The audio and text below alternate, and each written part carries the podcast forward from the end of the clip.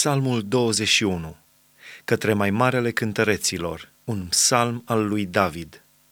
Doamne, împăratul se bucură de ocrotirea puternică pe care i-o dai Tu și cum îl umple de veselie ajutorul Tău. I-ai dat ce-i dorea inima și n-ai lăsat neîmplinit cei cereau buzele.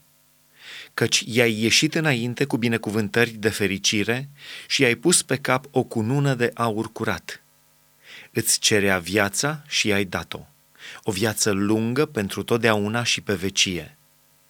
Mare este slava lui în urma ajutorului tău. Tu pui peste el strălucirea și măreția.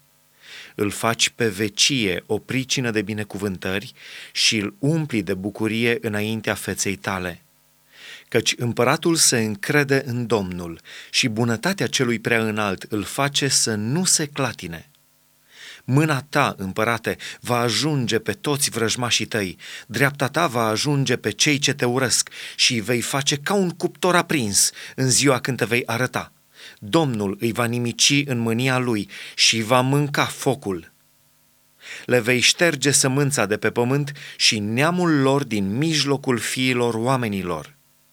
Ei au urzit lucruri rele împotriva ta, au făcut sfaturi rele, dar nu vor izbuti căci îi vei face să dea dosul și vei trage cu arcul tău asupra lor. Scoală-te, Doamne, cu puterea ta și vom cânta și vom lăuda puterea ta.